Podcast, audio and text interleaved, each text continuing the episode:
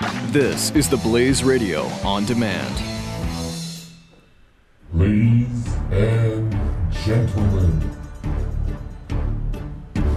Billy Hallowell and Chris Field, the Church Boys. From the sublime to the ridiculous, but mostly ridiculous.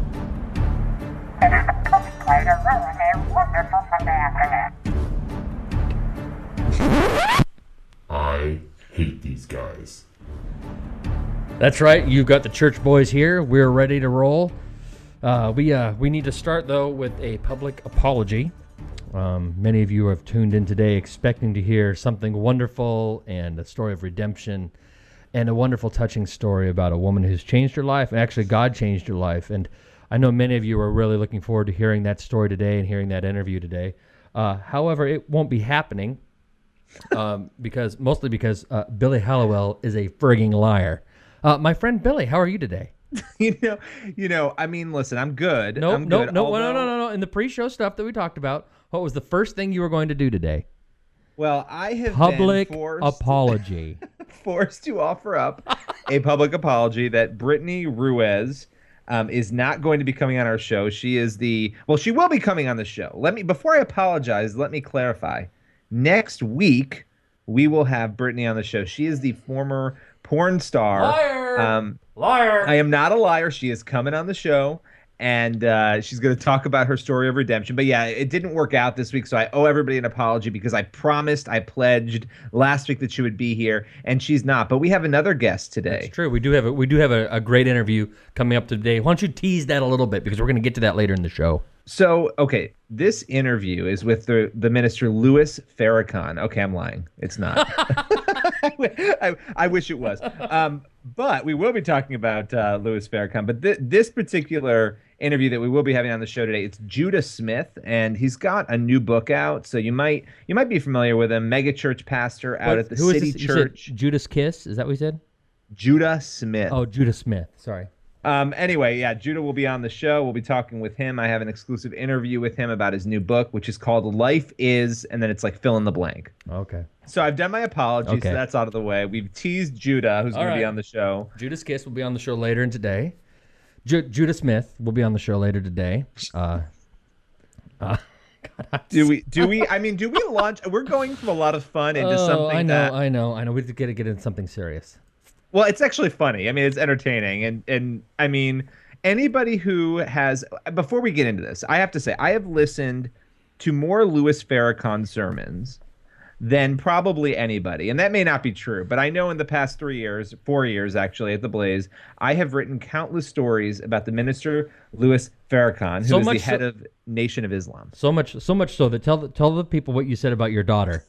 my poor my poor two and a half year old no joke. It it i realized one day when she was about eight months old you know she was always next to me when i was doing work at night and i'd be watching the because these sermons go on for like four hours Right. and so you know i'd be watching a sermon and i'd look over and she's like cooing in her you know her, her little bouncer and i'm like oh my gosh my baby has listened to more louis farrakhan sermons than she has any other christian any christian preacher um So and- you know, you and I have the discussion. You're trying to figure out why isn't my kid acts like a terror when we go to church? Exactly, then it finally clicked. Yeah.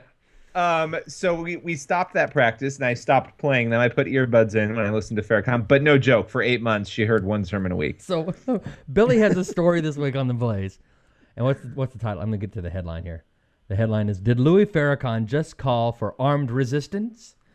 Great question in the headline. Very strong question.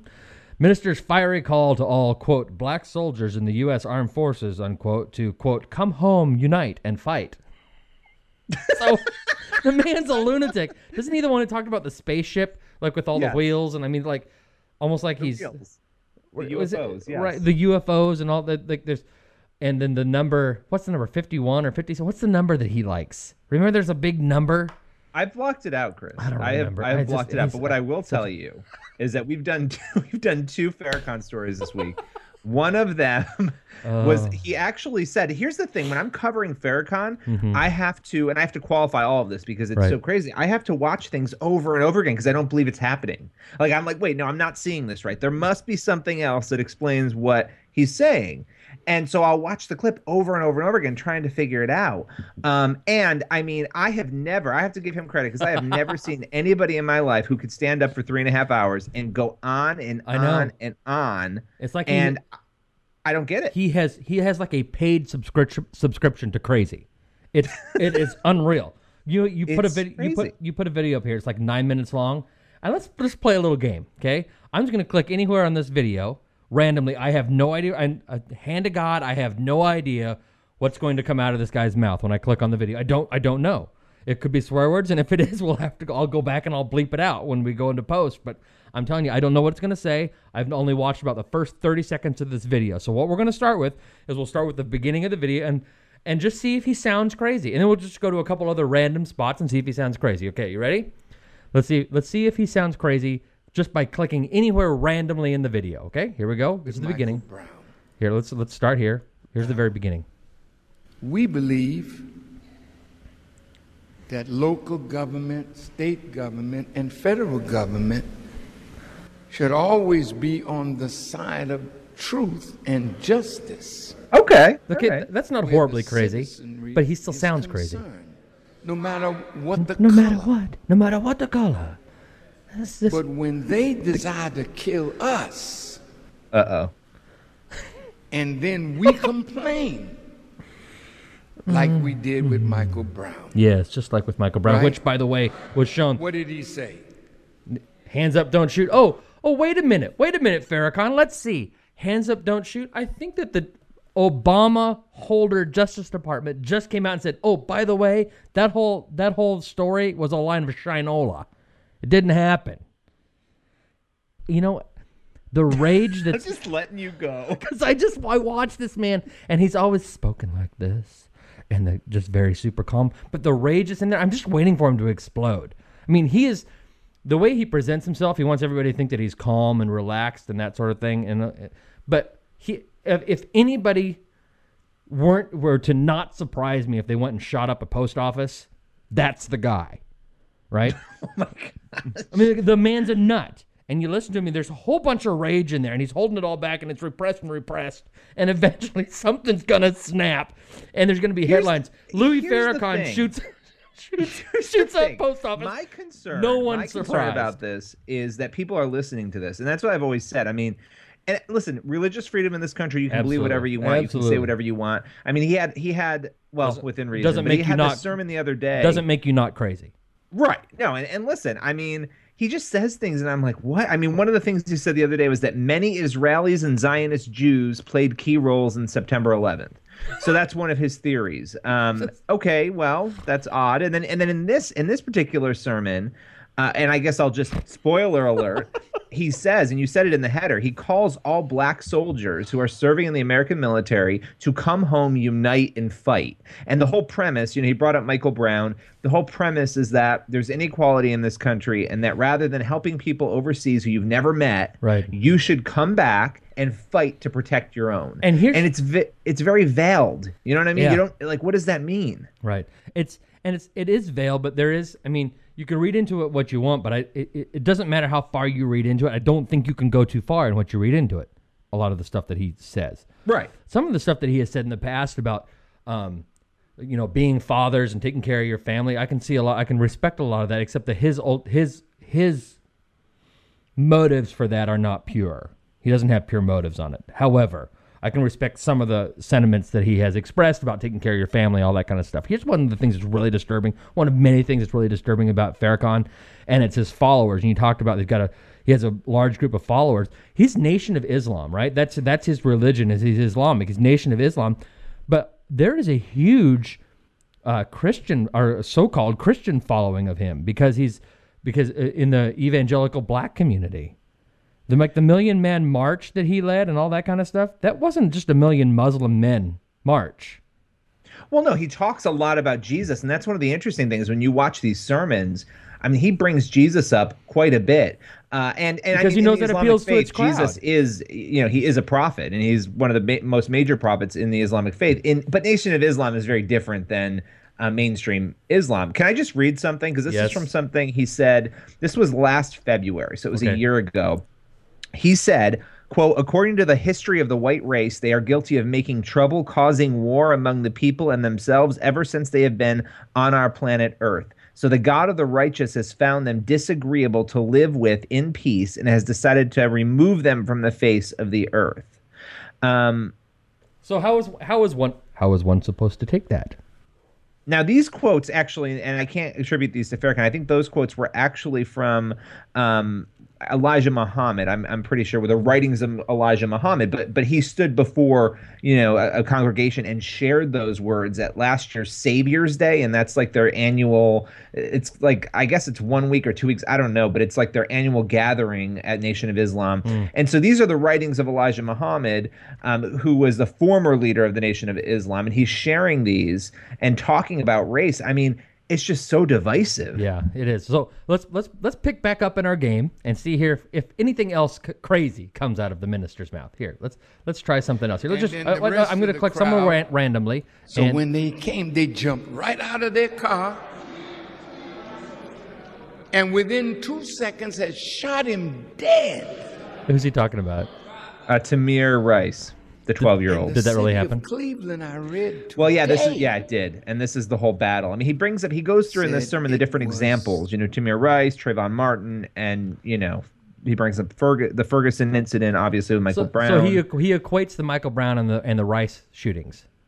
he kind of colle- he collects all of them together in this sermon with the notion of African Americans being mistreated in America, um, and then connects that back into this call for the military to come, you know, black blacks in the military to come but home. It, but he would have a he would have a hissy fit, and rightfully so, if if a white pastor or any leader were to lump all black mis all misdeeds committed by uh, by black folks it, and equate them to then we need to get rid of all black folks.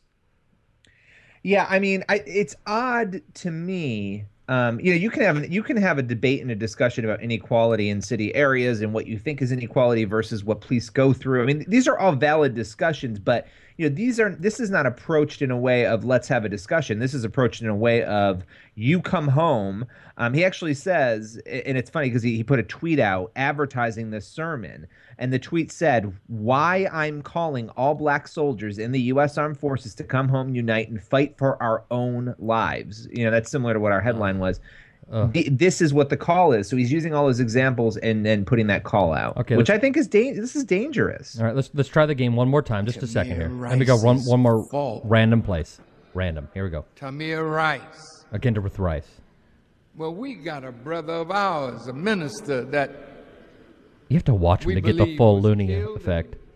Go towards the end. Just pick a spot in the last two minutes. Okay, here, let's try it right here. I shot down in front of you. Uh, e. Do you think that we look kind of bad fighting overseas and walking in America like nothing is happening to us? I tell you what. I'm calling on all Here the go. soldiers This is it. that fight for America. Come home and let's unite and fight for our lives that the federal government refuses to fight for us. Then we must fight for ourselves. Here's what I don't understand.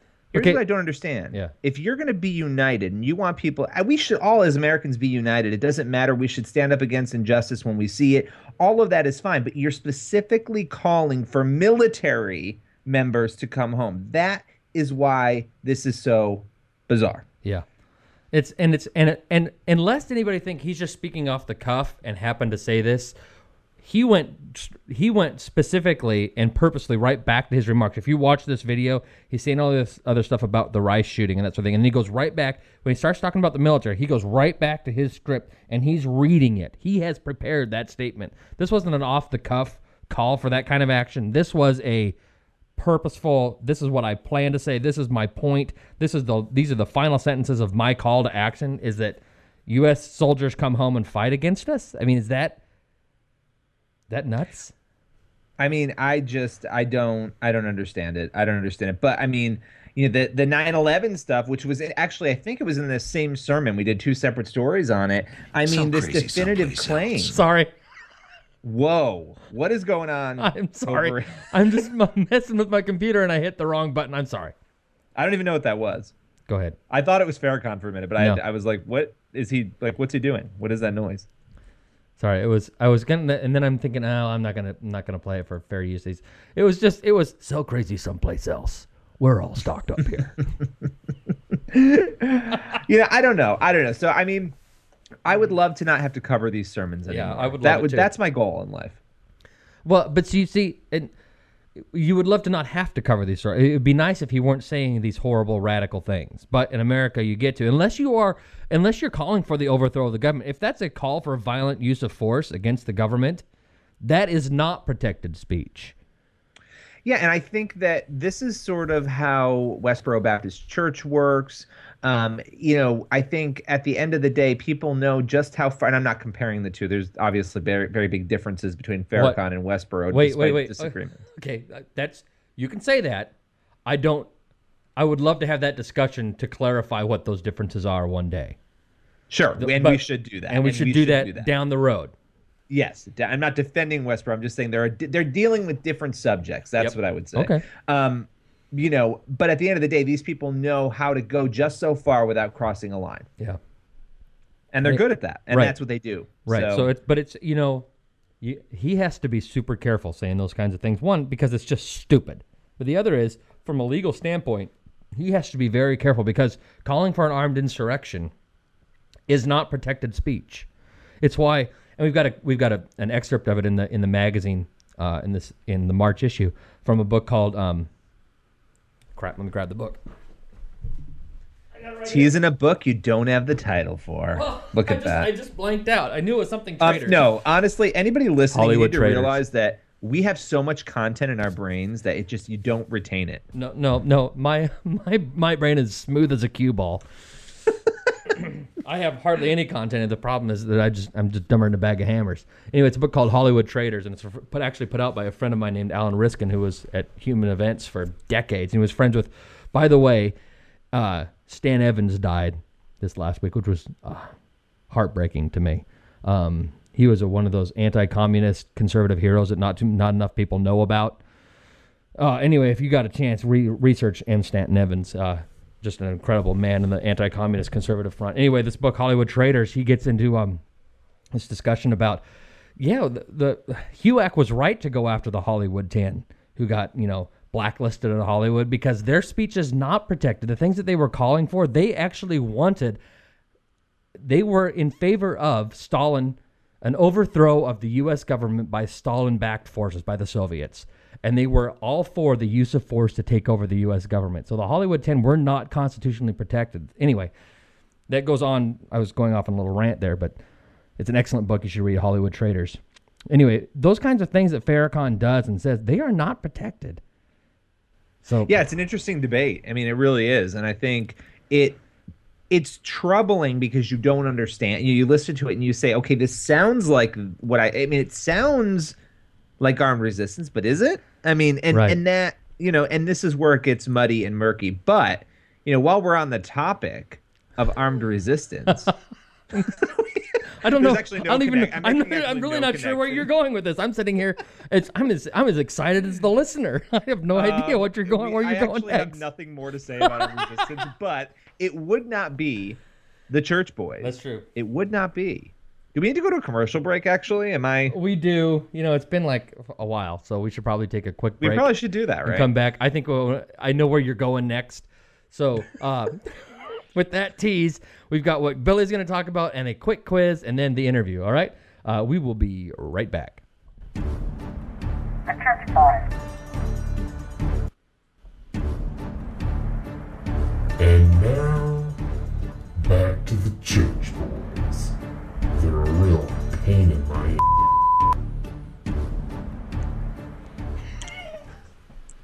As usual, Satan is sounding very angry. Uh, and just laughing, I Billy, 'cause you- apparently have Chris Field in a total um, laugh fit. the face, the face that you make, because the bumper's fading out, and Billy's just looking at me like we'd had a discussion about, okay, what are we gonna talk about? And then there was just nothing, and I'm like, and he looked at me like I was supposed to. I felt like you were looking at me like I was supposed to say something. And I'm looking at you, just waiting, and I'm just going, I don't. I think we're stuck.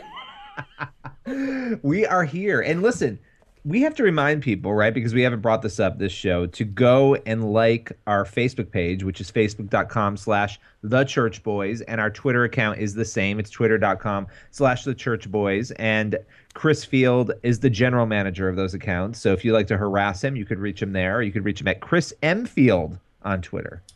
What's the M? Is it Michael? Uh, no. Meredith? Meredith. Melanie? It's Michael. Michael. Named, named after me, Papa. There you go. There you go. All right. Um, all right. So our next story, which again has nothing to do at all with armed resistance or alleged armed resistance, is this story about Don Lemon over on CNN. This was this. Don this Lemon, America's number one journalist. There you go. And he is a CNN anchor, if you're not familiar with him. And this whole thing about Ben Carson spun totally out of control this week. And actually, I mean, Ben Carson created the scenario himself and by saying what he said about prisons and um, holding them up as an example of how, you know, all gay people choose to be gay because um, people enter prison straight and, and come out gay. Um, with that said, this developed into a CNN panel discussion with Ben Ferguson, who's a conservative commentator, Sally Kohn, a liberal, um, and then Marc Lamont Hill, who's this professor who I'm pretty sure is progressive. Seems. To Oh be. yeah, wait, big time, big time. Okay. Yeah.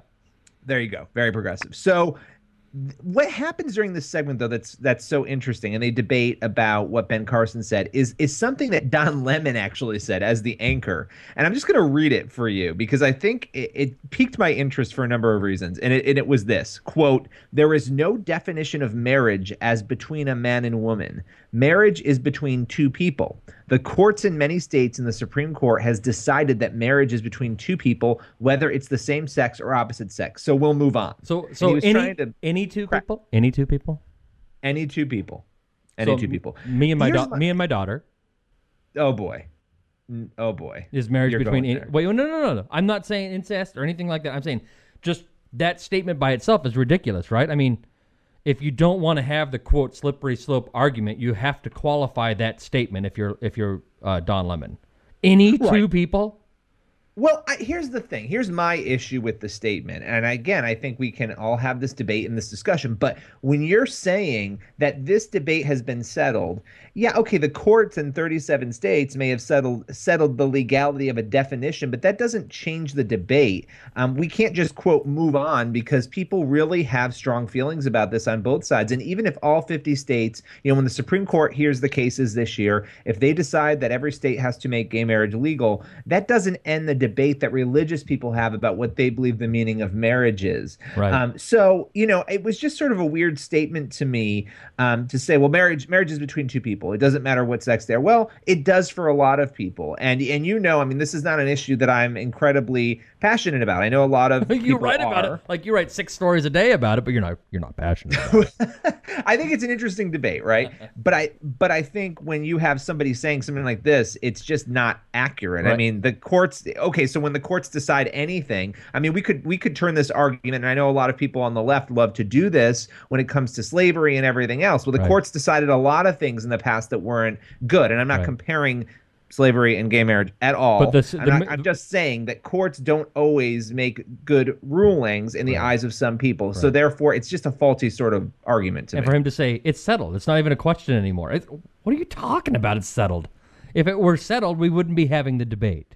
Right, and that was my point. And I mean, and, and like I said, I think if people are listening to this, they're assuming that I'm somebody who is. I'm actually not opposed to the rights associated with with gay marriage at all. Yes, I don't. no, you Are. I don't care. No, but I'm You hate him. I'm concerned about the debate, and I think there should be a debate, and somebody shouldn't just say we're going to move on now. It's over because it's it's not over. Right. And there was a, and there was a there was actually I mean for Don Lemon to say something like that is totally ridiculous because he's well again, Don Lemon has proven himself to be not America's number one journalist actually or maybe even America's number one thinker. But that said, There was a poll that came out a few weeks ago from YouGov.com, and a lot of people said it's an outlier. I don't know that it is an outlier, but it was a. It, it was the question was, do you favor or oppose allowing gays and lesbians to marry legally? And the and the survey said, and the the overall findings was 45% favor, 42 oppose. Okay, that was the overall findings of all Americans that they that they polled. They polled. They then they broke it down into male versus female. They broke it into age categories, and they also broke it into race, and they broke it into three races. They asked the question of whites: whites favor or oppose? Favor 48, oppose 39. Blacks favor 31, oppose 51 by 20 points. And then they asked Hispanics. Hispanics favor 39%, oppose 47%.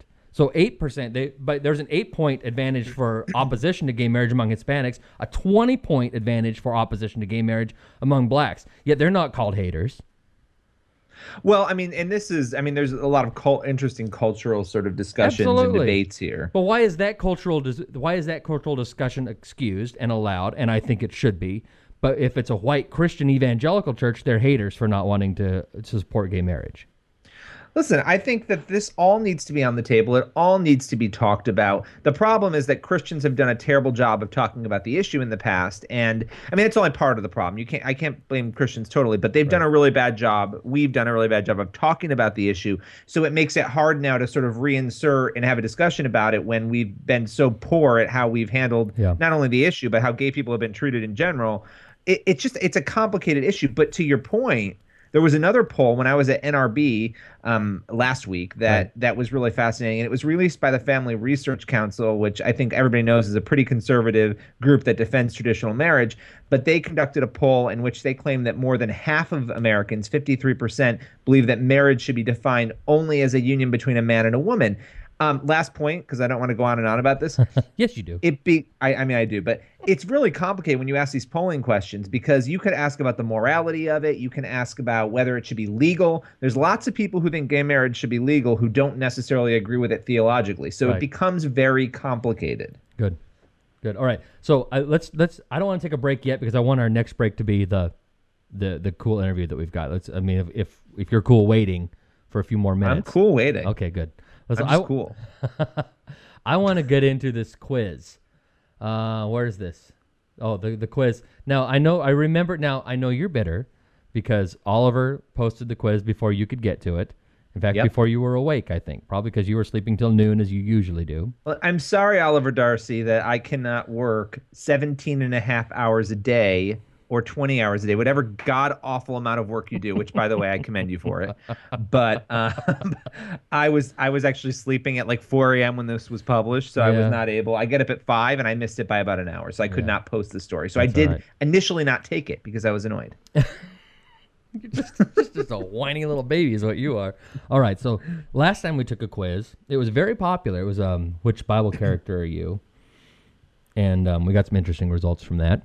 Uh, if you want to hear that, go back a couple weeks to the episode titled uh, Abraham versus Rahab. I think is the name of that podcast. If you go to thechurchboys.com.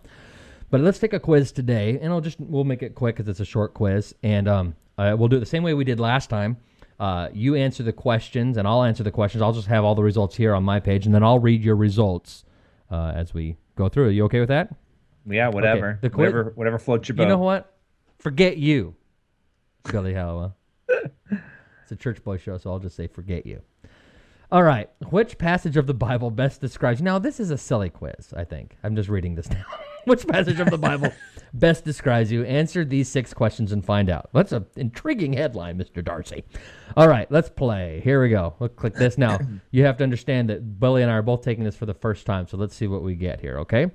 Uh, Billy, question number one. You're sitting in your living room and there's a piece of paper with your name on it in front of you. You turn over and find a drawing of a lover, a physician, a That's gardener, a gardener, an artist, an activist, a soldier.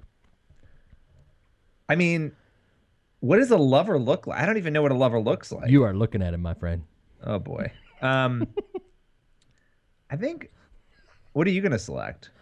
I'm not telling you. You just tell me. People are interested in your answers. Not interested in my answers. I'm a all right, I'm a- all right, all a right, all dummy. right. I'm going to select an activist, even though I don't like act- that word. Yeah, but you kind of are.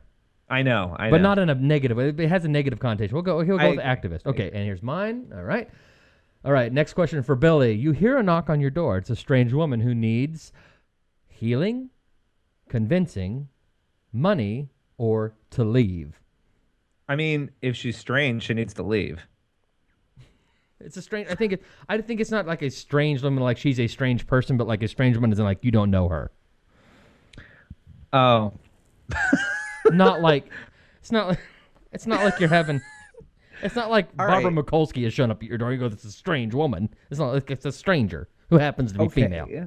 Well, I mean, I don't know what her needs are here, but I guess all right. So, I'm. You know what I'm gonna say? You know what I'm gonna say? I am gonna say that this strange woman, who apparently isn't all that strange, she needs money probably. Okay. All right. Your weapon is truth and justice, an M4 and 9 millimeter, the forces of nature, a paintbrush, camera, or pen, or love. I'm gonna go with the camera or pen. Okay. Or keyboard, I suppose. Yeah. Okay. And here's mine. All right. Next for Billy. Here we go. For you, the best gift is giving, security, artistic expression, equality. Who wrote these questions for crying? Okay, sorry. Jeez, oh Pete. Okay, let's let's let's hurry through this because this is starting to annoy me. All right. For you, the best gift is giving, security, artistic expression, equality for all, family, or communion with nature. Family. Family. There's Billy. And here's me. Click, click, click, click. All right. Oh my gosh. Okay. Your shield is your heart. your again with these. A oh, tree. okay. You know what? Somebody needs their attention. God. All right. Here we go. Your shield is your heart, your art, made of Kevlar, a tree, or righteousness. Um, There's a Bible answer there. right? I guess I, truth know, isn't even I'm gonna listed. go. I'm gonna go with heart because I think I'm a nice person deep down. Heart, okay. And let's see, question, I think this is the last question. The world needs thanks, to be preserved, compassion, protection, to wake up, more depth. Uh, to More wake depth. up. More, okay. To wake up. Let's see what you got here. What I get here. All right, here's Billy's answer. Calculating, spinning, calculating. You got s- Song of Solomon. Song of Solomon 8 6. Set me as a seal upon your heart, as a seal upon your arm, for love is strong as death.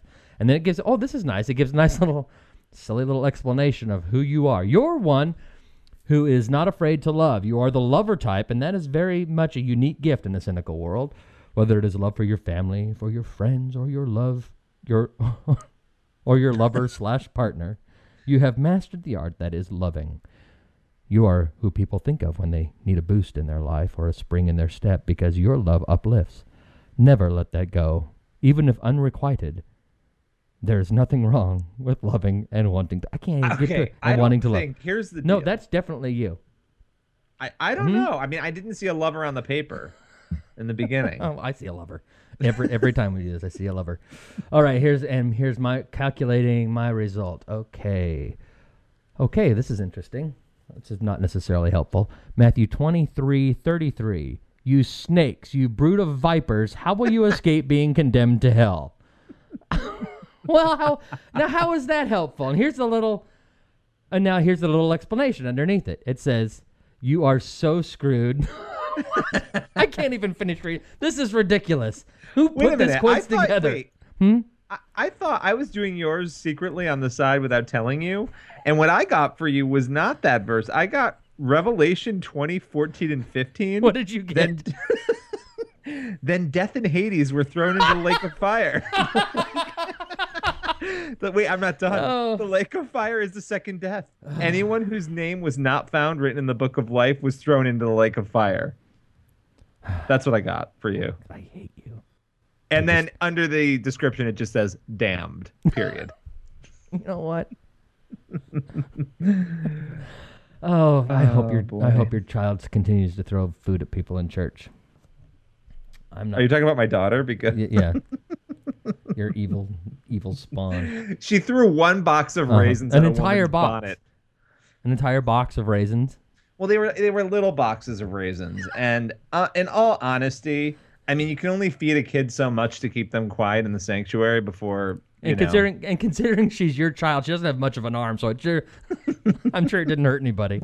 All right, we're gonna be uh, we're gonna take a break real quick. We will be after this stupid segment. We're gonna get into something more sublime. Uh, we're gonna take a break. We will be right back with an interview with uh, Judas Kiss. Just a minute. The church boys. The church boys. Man, I hate guys. So I talked with Judah Smith, the pastor I told you guys about earlier in the show from the City Church in Seattle, Washington, and he has a new book out. Life is, and then it's like fill in the blank, and you fill in the blank. And he, I guess he he goes through the book and he sort of talks through what he thinks life is. And so we talked about that book. We talked about you know really his career as a pastor. And what i what i loved about this interview was just how honest he was. You know when when i said to him i asked him a question that i love to ask pastors and that's what is the most difficult thing you faced in ministry? And his response and i won't spoil it was just really honest. And it really I think helped me and I think it'll help listeners realize that pastors are people too. You know, we tend to elevate pastors on this on this pedestal and this platform without really thinking through the fact that they go through a lot of the same things we do. So, uh, just love the interview with him. I think you guys will enjoy it. It's Billy Hallowell here, and I'm here with Judah Smith, the pastor at the City Church in Seattle. How you doing today, Judah?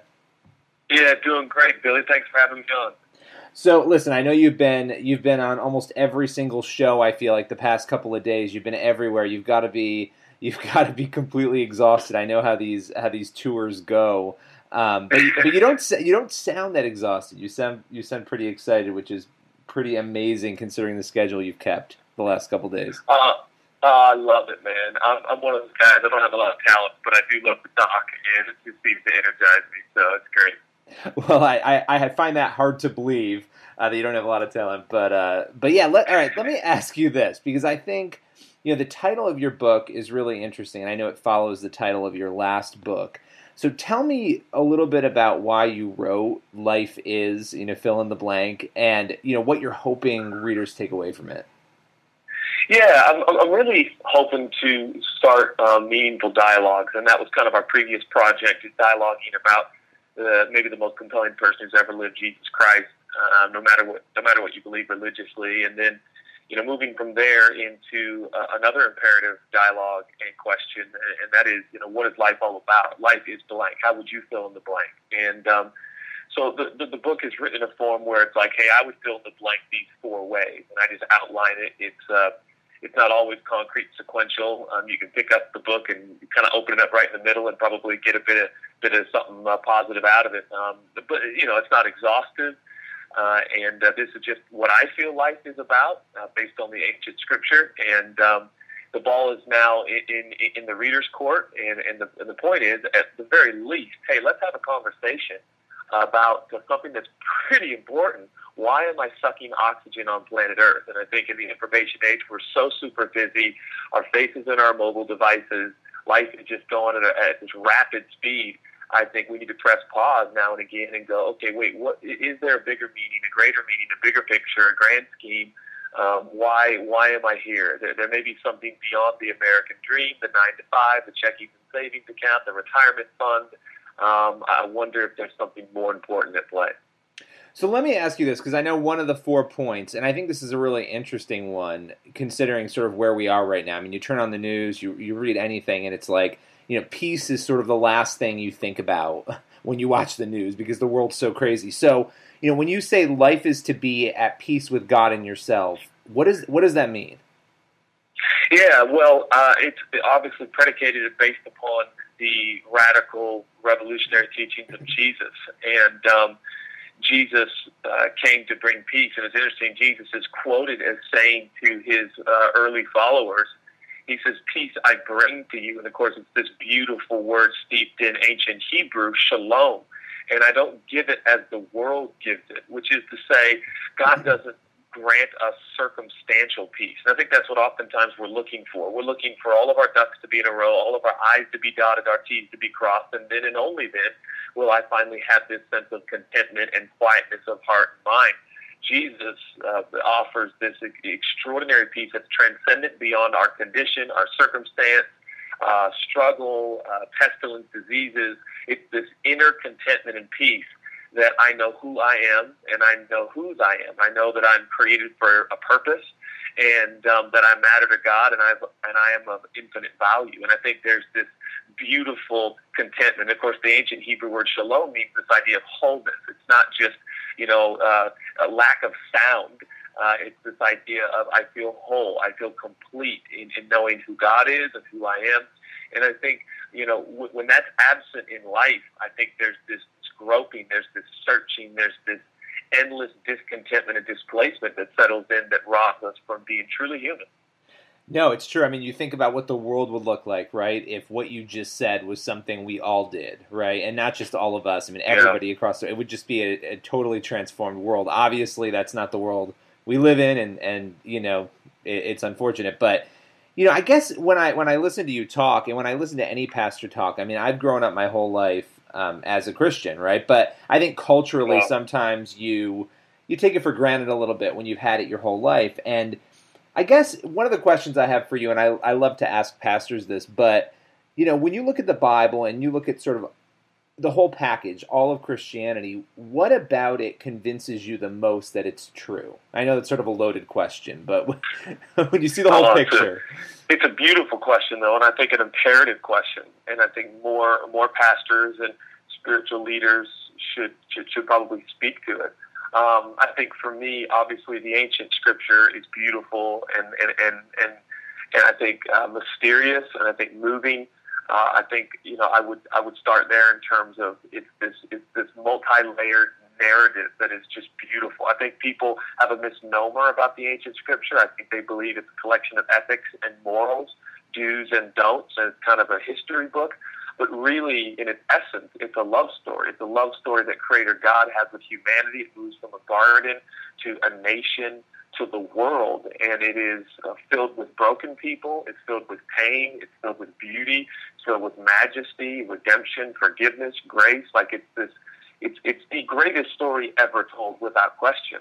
And so I, you know, find myself oftentimes in Scripture just so engaged in this beautiful love story that God has with humanity.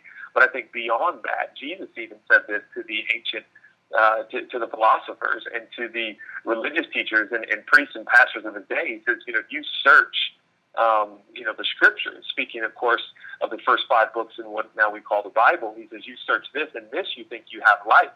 But Jesus says, this points to me. And for me, it's, you know, finding Jesus, the person of Jesus, um, in the scripture and encountering a relationship. This this book speaks to a living God, a God that's actively, intimately involved in our everyday life. And I just, just to be incredibly candid, I feel like I have experienced God in a real, genuine, authentic way. And when I read the Bible, I'm reading about this romance that I have with a living God. And God has been put on full display in the person of Jesus Christ.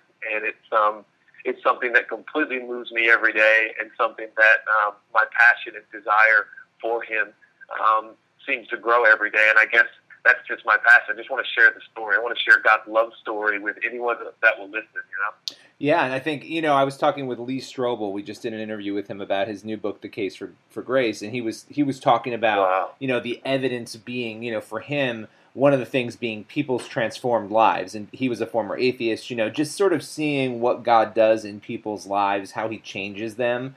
Um, and it really is a fascinating thing to see that. Everything you just said, um, when somebody converts and goes through, you know, an experience like that, it is pretty amazing. It's hard to sort of figure out, well, if it's not that, then what was it? You know, what was it that changed them so so profoundly? If it was if it wasn't this real connection with with you know Jesus that you just talked about. Well said. And within the next 24 hours, I mean, tens of thousands of people will make this uh, seemingly simple decision to become a follower of Jesus. I mean, it is unquestionably the fastest growing movement globally. And someone has to step back and say this has to be maybe more than just a really kind man with beautiful teachings from thousands of years ago. Something radical has happened. How are we still talking about Jesus Christ thousands of years later. There's been a lot of great men, a lot of great women that have lived, and yet Jesus seems to be um, the, if not the single most important subject still talked about, he is certainly real close. Why do you think? So here's another loaded question for you. Well, why not just throw another one out there? Why do you think so many people reject the message? Then, you know, what, what do you think's at the root of that? Well, I think I think we probably all have to do a bit a bit of a better job. I know I've got my work cut out for me, and I want to add. I want to be part of the solution and not the problem. And I think the solution, the antidote, is we, we, we've got to we've got to continue to be storytellers. And I think Jesus was a storyteller, and he revealed himself in stories and beautiful metaphors, and also uh, some of the mystery. I mean, he he left people scratching their head at times because I think um, you know if someone can be talked into accepting Jesus and his claims, well, they certainly can be talked out of it. And so I think it's imperative that we stick to the beauty, the mystery, the majesty of the story. Tell the story of God's love. Go through the ancient scripture and let it speak for itself, so so so to speak. And um, I think we've got to stay true to that, and, and maybe not. Um, you know, try, try to convince people. I, I've always said, you know, if God is real, well, then we've got no real reason to try to prove him or defend him. If he's real, he can really stand up for himself and really reveal himself to people. And so I think in that sense, as Jesus followers and maybe as those who are doing our best to get the story out to the world, we probably can relax a little bit and just trust that as we are faithful to share our life transformations, you said a moment ago, and the beautiful story that's outlined for us in, in 66 books over 1,600 years and 44 different authors, if we'll let this thing just speak and tell the story, I just got a sense that it, it, it is unstoppable. This this this love revolution, this grace revolution, this this Jesus message, I think is absolutely unstoppable, and um, I'm I'm just excited to see what the future holds. I really believe um, something very special is unfolding, uh, even as we speak. Yeah, which is which is an inspirational message, considering again how you know you look at the Middle East, you look at what's going on with ISIS and all that, and it's sort of like mind-boggling. But even in there, you see these stories of people who are you know surviving through this these christians who continue to worship despite being displaced and living in these camps and you know you definitely see that that message shining through and you know it's it's inspiring as much as it's disturbing. You know, the, the isis part of it's disturbing but the inspiring part is seeing how people persevere and rely on their faith through that. Um, yeah well well said. let, so let me ask you as as a pastor i mean you're in the trenches you're preaching you're an author what's the biggest issue that you have faced the biggest struggle as a pastor? And it may be something that you've you know already gone through and it's over or maybe it's something that's a challenge on a daily basis but you know for you what's the biggest challenge? Yeah i appreciate you asking that. Um, certainly on a real personal level relational level um, the loss of my dad who, who was my hero and it was you know, six years um, fighting off multiple myeloma cancer of the blood, I believe it is. And um, yeah, losing my dad at 60 years old, he was in the prime of his life. He was in great health. He was, uh, you know, had moved from not just being my dad, but also being one of my best friends. And and I want to be like him in so many ways. And so that was that was really really painful. At the same time, it was a thrill to celebrate the 60 years that I did have an amazing dad, which a lot of um, young men and young women never get that opportunity. And so, in that sense, I was grateful.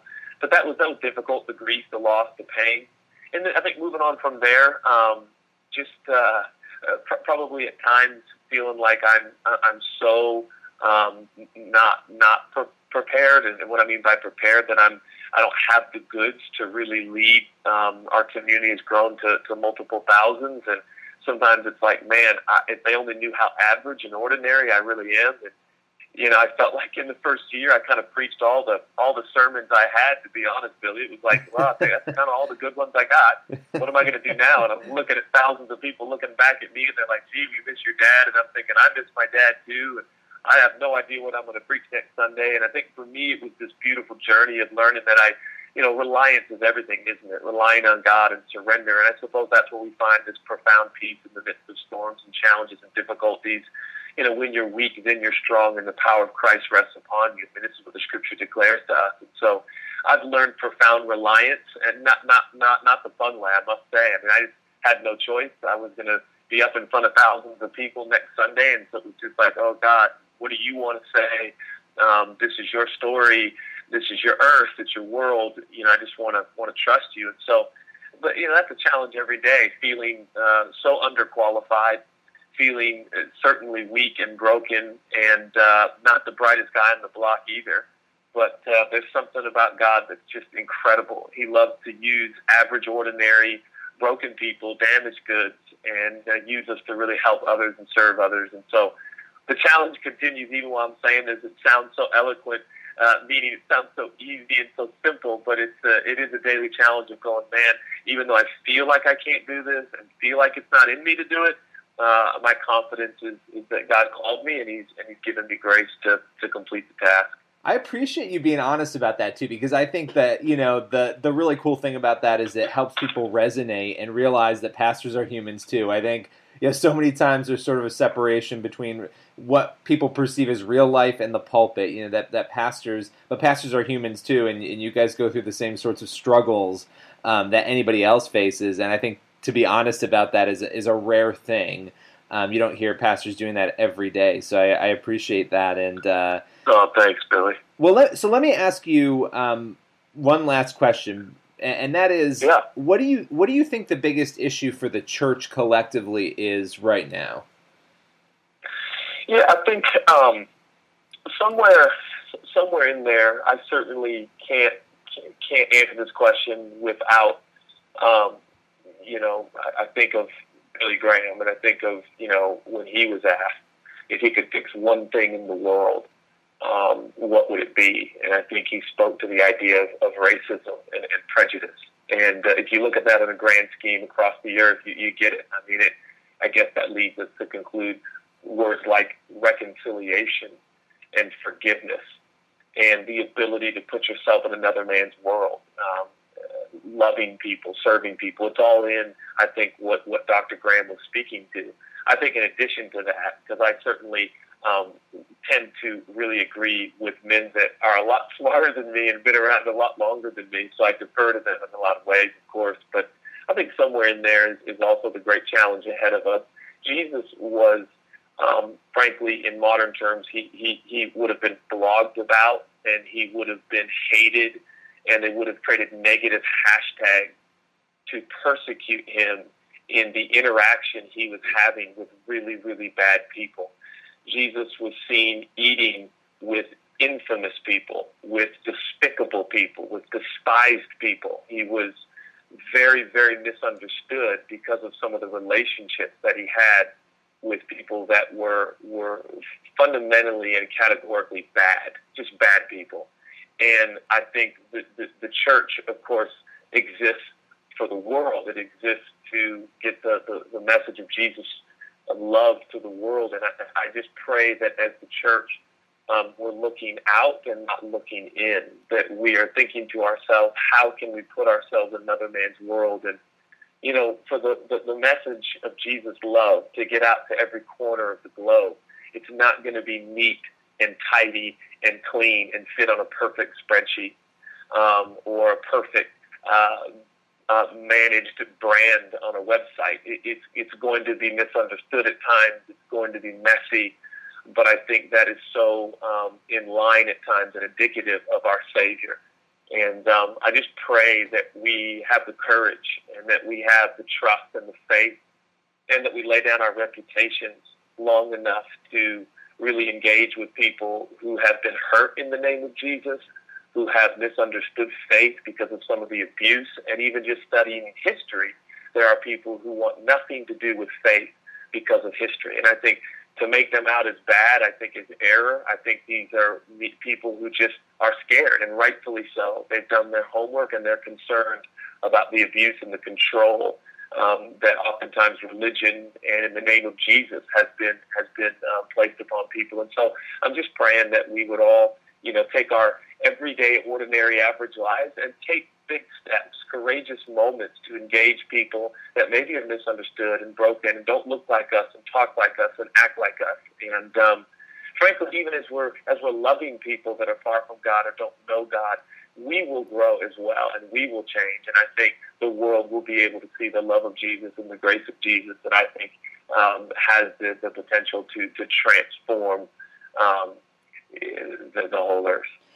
Yeah, absolutely. And I think you know it's it's interesting. You you sort of mentioned some people who might be cautious about religion. I always think about the people who have sort of left the Westboro Baptist Church, and I always think, gosh, you know, some of them have become atheists and they're so turned off by religion, and you almost can't blame them because it's like you know they went through this control and these horrible scenarios, and and they were doing all these things for so many years, and then they leave that, and and you know you're right. You've got to sort of figure out where people are and sort of meet them where they are and, and understand that and put yourself in their shoes. And I think that's a that's a very very important point that you make. And then I lied because I said my last question was my last question, but one, one more for you. I was just curious how many how many people do you guys have now at the City Church? How many uh, members?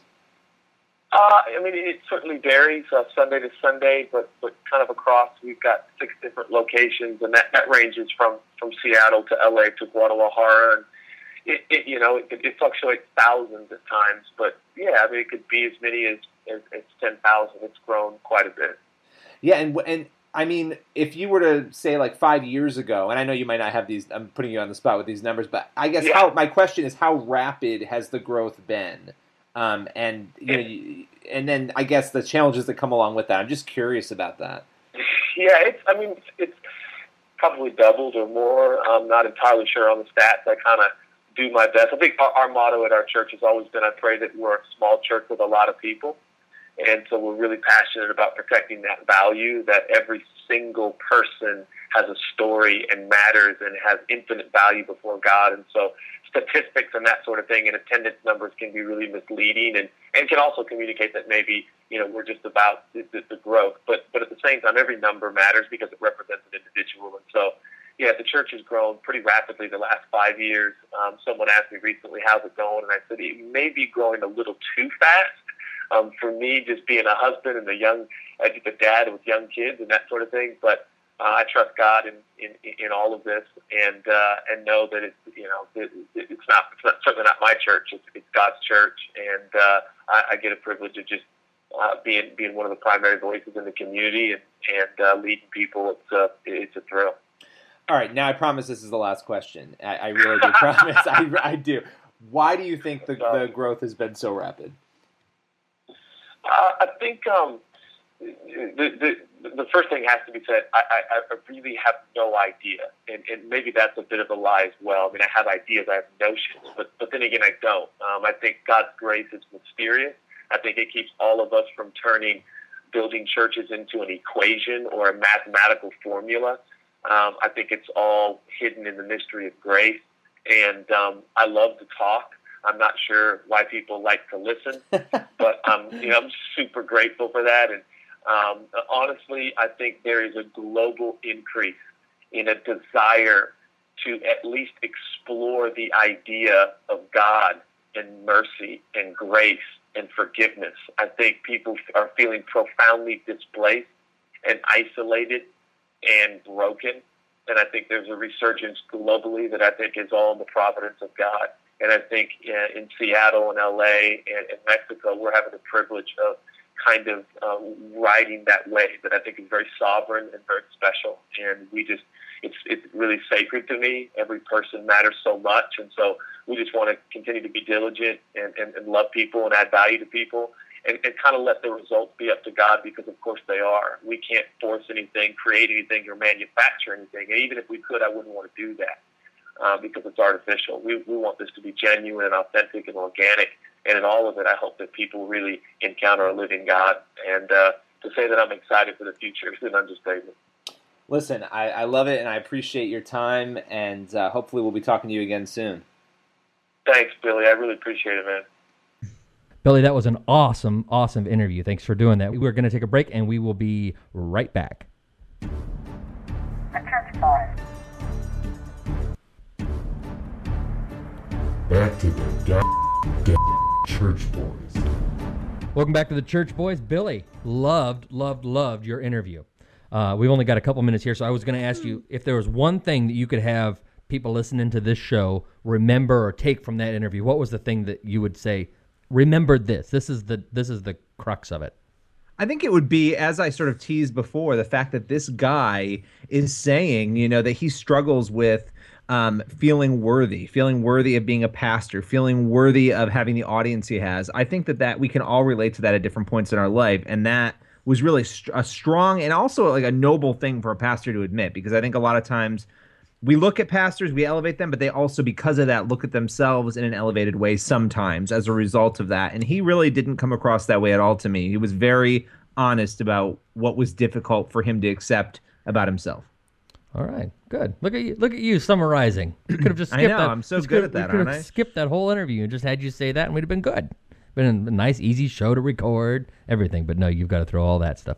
Yeah, got to throw an interview. I know. Got to got to shake things up. That's fine. Chris We like, to. like Taylor listen, Swift. and we are it up. and we are working. uh, You know what? Making Taylor Swift references does not help you in the manhood department. Say Swift. Oh, say so, Pete. Okay.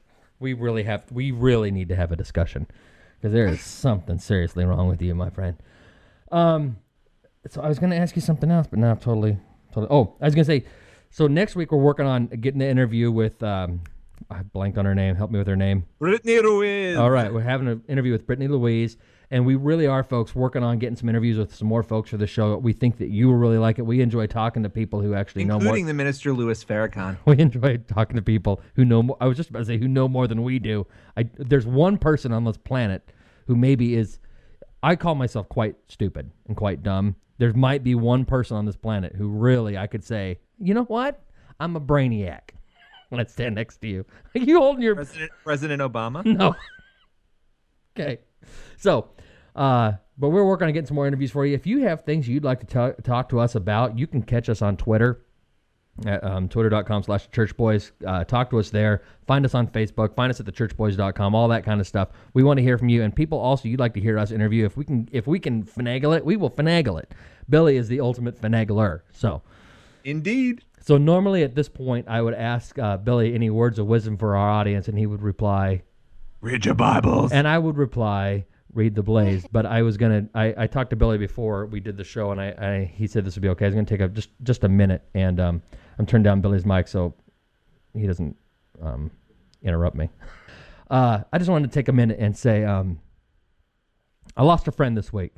Uh, actually, the morning of the day that we recorded this show on Friday, uh, March 6th, a friend of mine named uh, Dr. Irving Laird passed away. He was 83 years old, and he was a mentor for me and uh, meant a lot to me and really changed my life. He grabbed a hold of a, of a young college kid and uh, shook him up and slapped him around, but in a loving, caring way, in a way that um, not very many people are able to do.